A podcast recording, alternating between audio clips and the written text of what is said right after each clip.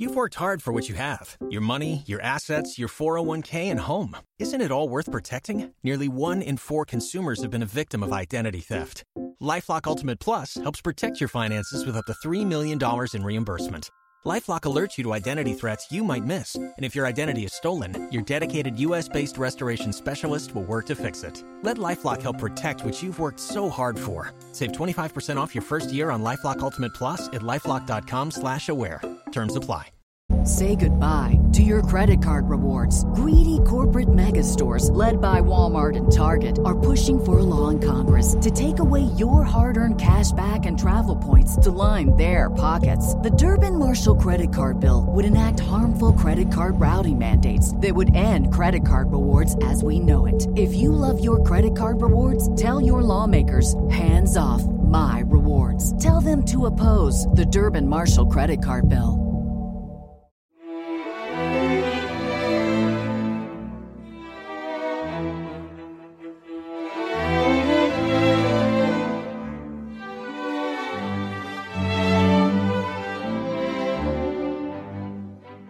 Welcome to Pax Britannica. Episode 22 The Pilgrims and the Mayflower.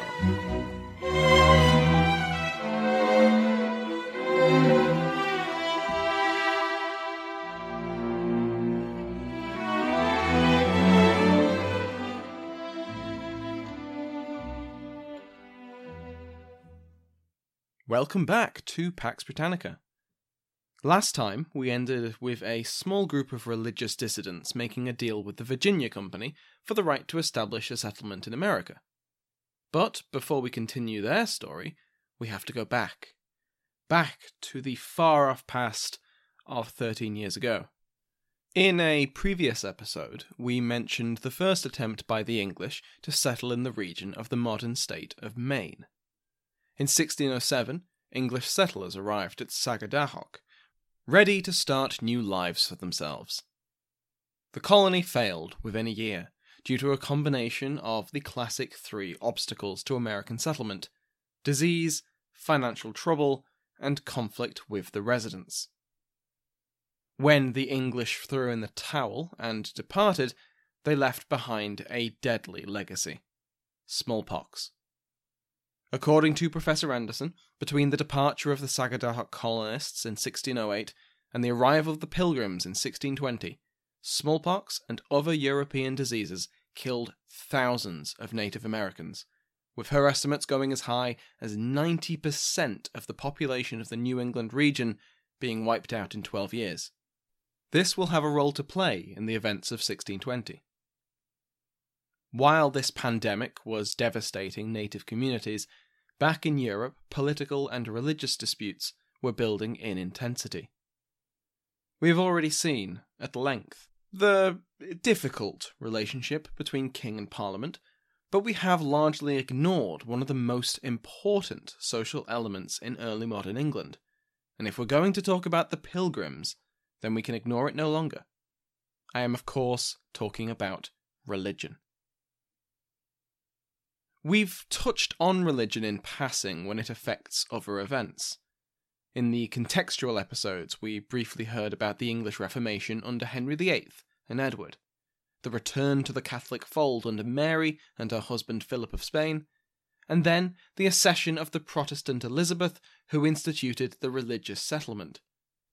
Colonization, both in the New World and in Ireland, had religious motivations to try and convert the natives and outmaneuver Catholic Spain in the New World, and to create a loyal population in Ireland. Many of the dangers James faced upon his accession were a product of religious conflict. The main and Bye plots were hatched by Protestants concerned that the king might be too lenient on Catholics, and particularly Jesuits. The gunpowder plot came from an opposite direction. Catholics who had believed that James would bring toleration, and when he failed to do so, decided to remove him and his Protestant government. Foreign policy was influenced by religious convictions, or at least that's what Parliament and some members of court wished. Spain and a Catholic France were to be opposed, and the Dutch, the Huguenots, and the Protestant princes of the Holy Roman Empire supported. As we saw last episode, these concerns played a part in the downfall of one royal favourite and the rise of another. These are just some of the ways that religious convictions have interacted with our narrative so far, and are only the English examples. Religion was inherent within early modern society, and was far more important than simple life or death. And so it's no surprise that it is part of almost every topic we've covered so far.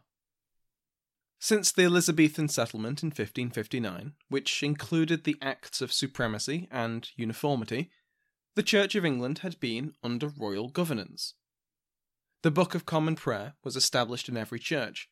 Catholic trappings, like stone altars, were replaced with wooden tables for communion, and images were removed.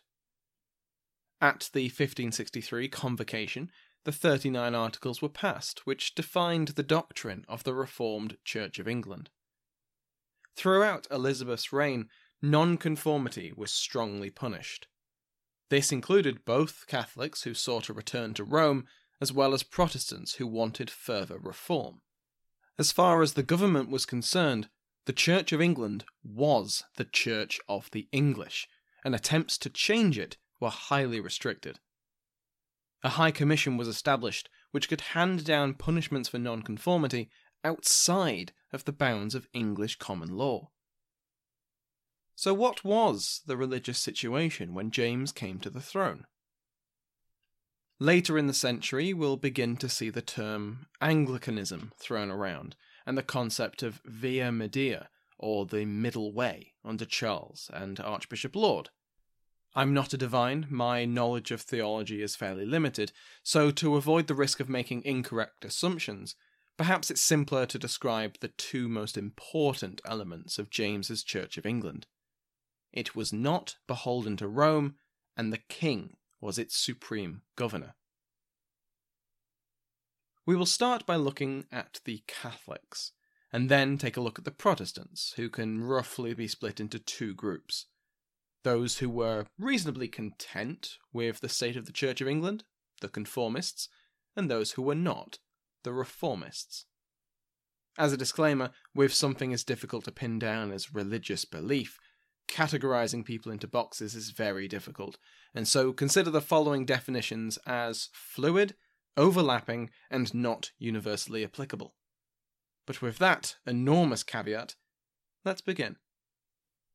James was remarkably lenient towards Catholics, both recusants and crypto Catholics, over the first half of his English reign.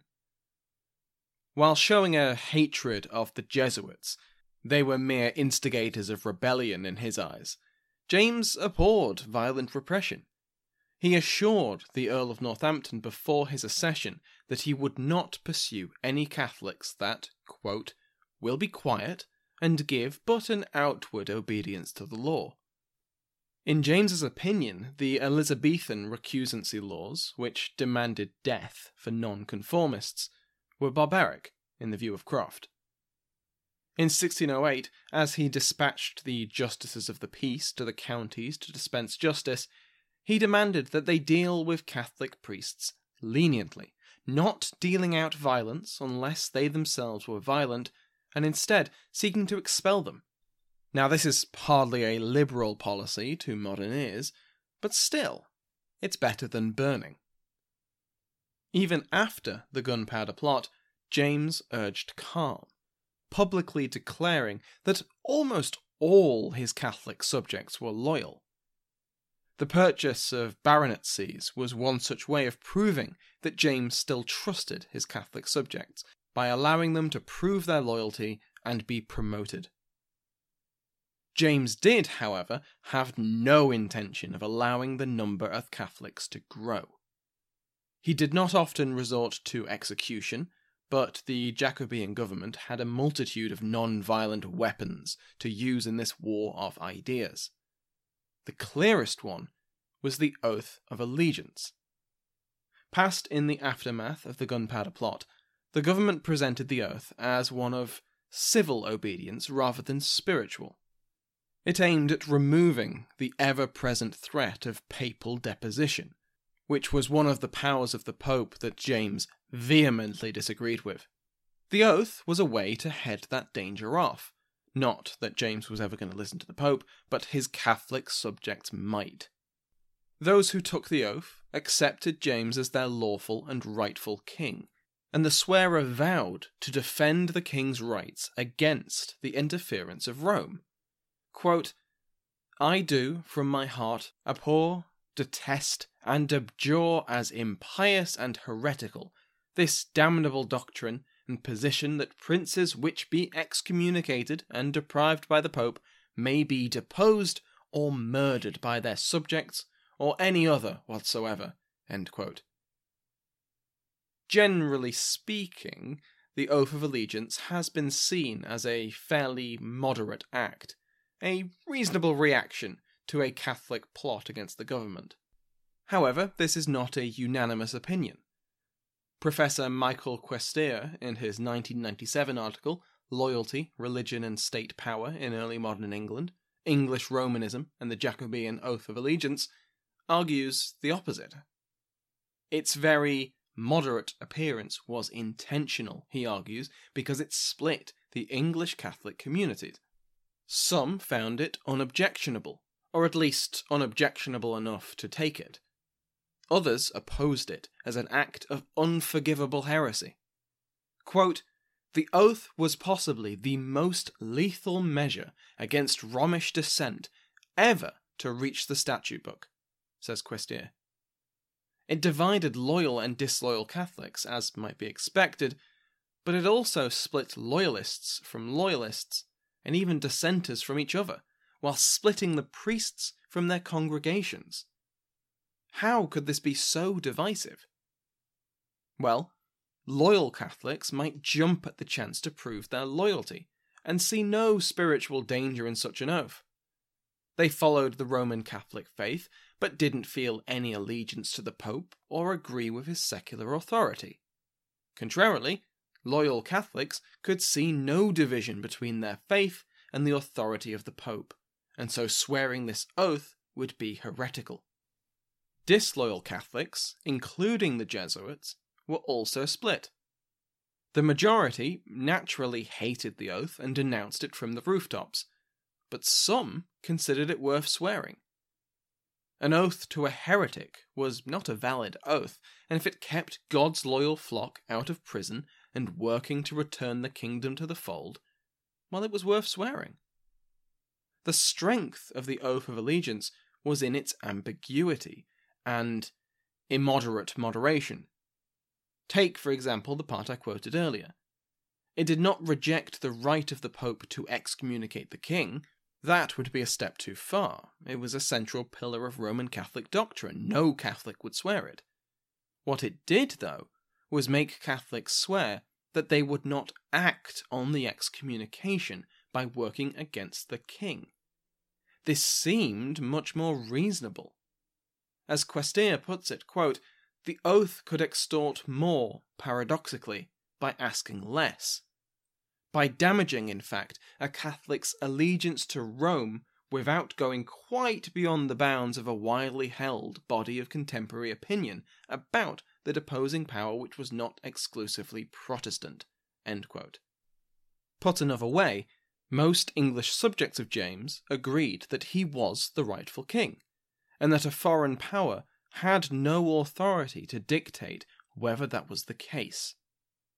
But if Rome could be ignored on this subject, then it was easier to dismiss its authority in other matters. It should be said that this is only one interpretation of the Oath of Allegiance, and there's debate over exactly what James's intention was with introducing it. To discuss both the conformists and the reformists, I'm going to draw heavily on Dr. Charles Prior's defining the Jacobean Church. Since Anglican isn't the best word for mainstream adherence to the Church of England, we will instead use the term conformists. Like the name suggests, they were those who conformed to the ceremonies and decisions established by the church hierarchy. Conformists considered the English Church as both a spiritual and political institution. As Prior puts it, a mingling of doctrine and law. The concept of adiaphora was central to this.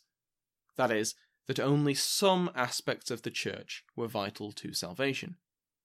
The non biblical elements of the church, such as bishops and certain ceremonies, were not harmful to people's souls and helped keep their congregations in line with the important stuff. In the words of Prior, conformists emphasized the visible institution of the church that blended essential and indifferent elements of doctrine. The church was a state church in every way. The power of the government was applied to enforce conformity with church doctrine, and the church returned the favour when the crown required stability. The other side of the Church of England were the Reformists, or the Godly, or more famously, the Puritans. Now, the term Puritan was an insult, and more often they referred to themselves as the godly, or some of them the elect. The Reformists considered those non harmful elements of the church to be, in fact, incredibly harmful to the Christian soul. If it wasn't in the scripture, then it shouldn't be in the church. A particular target of their ire was Episcopalian governance, meaning the bishops. Some insisted that the church's authority came from Parliament, which was responsible for enforcing true doctrine. Others insisted on, essentially, congregation level authority, with no minister able to rule over others, since all true faithful didn't need such guidance. These are incredibly broad generalizations, as, like I said, I'm not a divine. Each group was fractious, the conformists disagreed over whether the episcopacy was truly independent of the crown or whether bishops were simply another instrument of government. Most of the writers in both camps came from the same religious and scholarly background, either Oxford or Cambridge usually, and were employed within the church in various positions.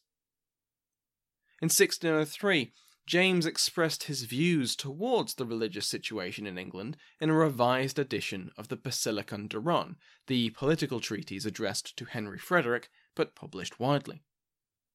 In this, he points the finger at the two extremes the Papists, meaning the Catholics, of course, and the Puritans, who James defined quite limitedly as Anabaptists and described their threat as coming from their opposition to civil authorities.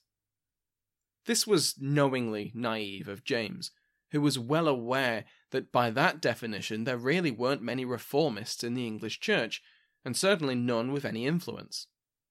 But in defining a much more limited definition of Puritan, and it was used as an insult, James was sending a message. His problem was with those who demanded radical changes to the organization of the church. Those who disagreed with James or the church hierarchy but still followed the law were fine. Or at least that's what he says in the Basilicon. Within a year of taking the throne, James convened a conference at Hampton Court Palace. This was intended to ease tensions between conformists and reformists, and some level of compromise was reached between the new king and the rival factions.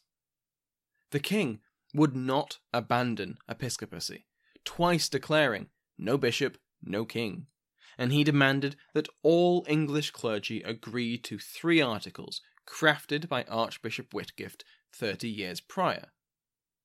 These had been opposed at the time, and still were now, and more than 80 ministers refused to subscribe to the articles. In return, the High Commission, which punished nonconformity, was to be reformed, and a few of the most objectionable parts of the Book of Common Prayer were removed. This conference would also lead to perhaps the single most long lasting religious legacy of James's English reign the commissioning of the King James Bible. It took seven years to complete, but in 1611 the work was finished. This partly appeased complaints from the reformists, who pointed out supposed errors in previous translations that posed serious theological concern. So, that is a brief summary of the religious situation in England and what it was that the small group of religious dissidents wanted to leave behind. But the Pilgrims were not part of any of the three religious factions I've just outlined. No, they were even more extreme than the Reformists. To the Pilgrim Fathers, the Church of England was beyond reform. They were separatists, and so faced the danger that their rejection of the Church of England meant that they also rejected the king as its governor. From a certain point of view, this was treason. The group that would establish Plymouth Colony were mostly made up of a congregation that had left England for the Netherlands, where they had lived for the previous decade. However, they struggled to survive in the urban sprawl of Leiden, and further feared that their children were eschewing English customs for Dutch. Existing English colonies in America were not a suitable escape. Not only were they part of the Church of England, but their societies were hardly the model of pious living that the Puritans wanted. What they needed was some kind of New England. Waiting on a tax return? Hopefully, it ends up in your hands. Fraudulent tax returns due to identity theft increased by 30% in 2023. If you're in a bind this tax season, LifeLock can help. Our US based restoration specialists are experts dedicated to helping solve your identity theft issues. And all Lifelock plans are backed by the Million Dollar Protection Package. So we'll reimburse you up to the limits of your plan if you lose money due to identity theft. Help protect your information this tax season with LifeLock. Save up to 25% your first year at LifeLock.com slash aware. Say goodbye to your credit card rewards. Greedy corporate mega stores, led by Walmart and Target, are pushing for a law in Congress to take away your hard earned cash back and travel points to line their pockets. The Durbin Marshall credit card bill would enact harmful credit card routing mandates that would end credit card rewards as we know it. If you love your credit card rewards, tell your lawmakers hands off my rewards. Tell them to oppose the Durbin Marshall credit card bill. On the other side of the channel, two of the investors in the Plymouth subsidiary of the Virginia Company, Sir Edwin Sandys and Sir Fernando Gorges, had begun from 1618 encouraging small groups to form their own subordinate companies, which were then granted patents to settle on the eastern coast of America. This was perfect from their point of view. Most of the risk and expenses of colonization would be taken on by the colonists themselves through their company. The parent companies could then profit from the tenants and natural resources that a successful colony would bring in, since they would establish the administrative system for the settlement, christened the Council of New England, and consisting of 40 appointed persons. And if the colony wasn't successful, if the colonies failed like so many others, well, the risk and capital investment had come from others, so the parent companies could just try again later. It was to Sandys that the Pilgrims applied. In July 1620, they established a voluntary stock company with the agreement that the settlers would build the settlement, and then half the profit from farming and fishing over seven years would be split between the England based investors and the colonists. And the Pilgrims each received shares worth £10 and 10 shillings each. Not all of the legal niceties had been settled by the time the Pilgrims decided to set out. Their new merchant friends would handle all of that, while they sorted out creating a godly community on earth. On the 16th of September, 1620, 101 settlers, along with a crew, sailed from England on the Mayflower. The numbers of settlers had been intended to be much greater, but the second vessel, the Speedwell, was not well at all, springing a link either as it journeyed from the Netherlands to England or after the two vessels left to cross the Atlantic and so had to turn back. I've seen conflicting accounts. The Mayflower continued on, and over the two month journey, the colonists decided how exactly they would manage their new society. The four elders who seem to have led the party were John Carver, Edward Winslow, William Brewster, and William Bradford. Their intention was to create a society of the godly in the New World. But these elders were well aware that not all of the Mayflower's passengers and few of the crew were of the same religious mindset. Many had merely taken advantage of the opportunity to migrate to the New World, while many of the Pilgrims' servants were following their masters but not their master's faith.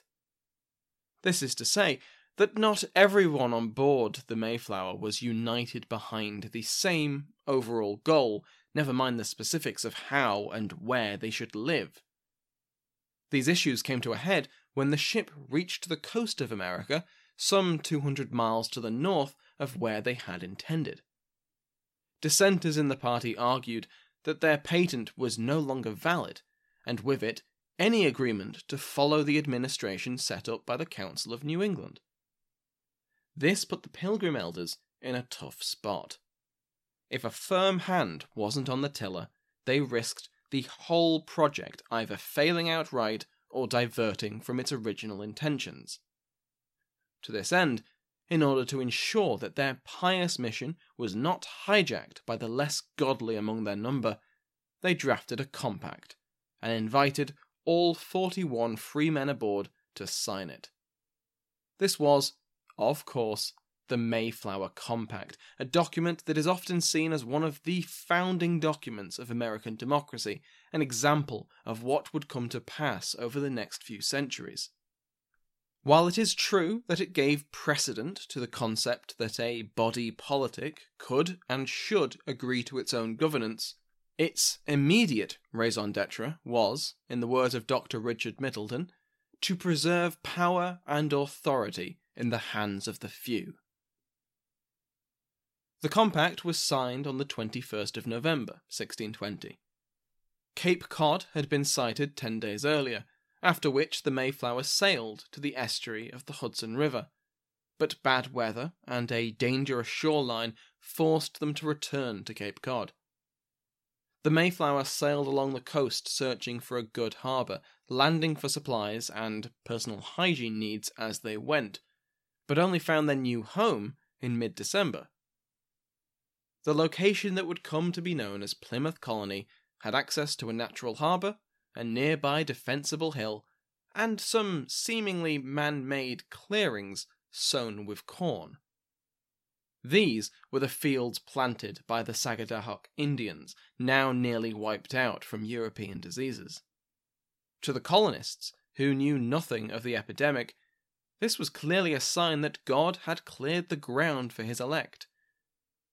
As the settlers built a rough defensive palisade on the 25th of December, they found nearby burial mounds and took some of the buried corn. To their credit, aware of the significance of these mounds, the settlers intended to pay for their looting when they could, and a few months later apparently did so in trade with the remaining Indians. Whether the settlement would have survived the winter without this fortune is unlikely. After the palisade was finished, the next building to be constructed was a communal storehouse, and once complete, each family began constructing their own houses. This was one of the major differences between Plymouth Colony and the other English settlements in America. The colonists had migrated in family groups, unlike the populations of Virginia and Bermuda, which were largely unmarried men searching for their fortunes. Plymouth Colony also benefited from the Mayflower Compact.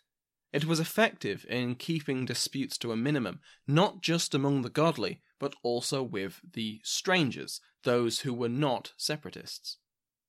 Nevertheless, in one major way, the Plymouth colony was not so different to other English colonies. Over half of the original 101 settlers were dead within a few months of arrival, from a combination of starvation, the elements, and disease. Perhaps the zeal of the colonists would have run out in the face of certain death, and the colony follow so many others into failed obscurity. But then Samoset rolled into town.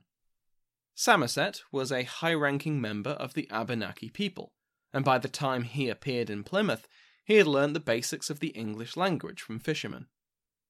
With this, he greeted the settlers and returned multiple times with other Abenaki to trade and supply the separatists. On one of these occasions, he appeared with Squanto, who we have seen before.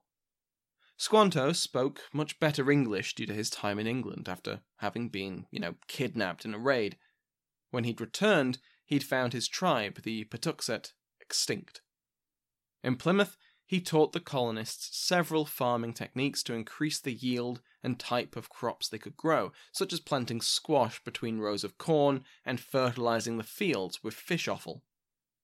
More famously, he acted as a translator between the English and the Sachem or Sachem of the Wampanoag nation, Massasoit. A treaty was established between them in March 1621. Much like in Virginia, the Native Americans intended to make the most of these strange people. Trade was in the interests of both the Pilgrims and the Wampanoag, but Massasoit was also attracted by the potential military aid that the new colony could provide him against his neighbours, the Narragansett and the Massachusetts nations. We will see how that works out in a future episode. For the colonists, they quickly grew uneasy about how often the Wampanoag visited their new neighbours. Every visit required hospitality, and for the resource stretched colonists, this was increasingly resented. Eventually, the Wampanoag were told that only Massasoit was allowed to visit, and even then he had to make an appointment. With the treaty signed, the Plymouth colonists were able to survive until they could harvest their crops, at which point they did so killed some wild turkeys, and held a harvest festival that included all of the surviving colonists, as well as almost a hundred Wampanoag, including Sachem Massasoit. This feast is, of course, known today as the first Thanksgiving on American soil. Before we leave off for today, there is some news for those who don't follow me on Twitter. I have been invited to speak at the Sound Education Conference this October, held at Harvard University. I've been sitting on this news for a month or so, as I got confirmation for this and that, but at least it means I get to announce it in the episode on the first years of Massachusetts. If I'd started Pax Britannica a few months earlier, the narrative would probably be at the founding of Boston itself, which would have been nice, but oh well. My paper will be on the American colonies during the Wars of the Three Kingdoms, and it would be great to see some listeners there. As it gets closer, there'll be more information, but I'm very excited to visit America for the first time. I might have to do some kind of fundraiser to help pay for it, but that's yet to be seen. Speaking of, thank you to my House of Lords. Without them, I'm not sure I could even consider travelling halfway across the world for a podcast convention. So thank you to the Royal Headsman, executed today, Her Grace the Duchess of Devon, Michelle Gersich, the Most Honourable Marchioness of Scullion, Lady Jennifer, the Right Honourable Countess of Surrey, Jean Buckley, Countess of Shrewsbury, Elaine Dickens, the Earl of Oxford, Christopher Grogan, the Earl of Somerset, Brendan Bonner, the Countess of Cornwall, Belinda Clarence, the Earl of Hereford, Christopher Remo, and the recently created Right Honourable Earl of Dunbar, Angus Wilson. If you want to join their ranks, go to patreon.com slash Pax Britannica. Every pledge tier comes with a personalised, ad-free RSS feed, and the higher ranks come with extra perks. Thank you to Sounds Like an Earful for providing the music in today's episode, my entire House of Lords, and to you for listening.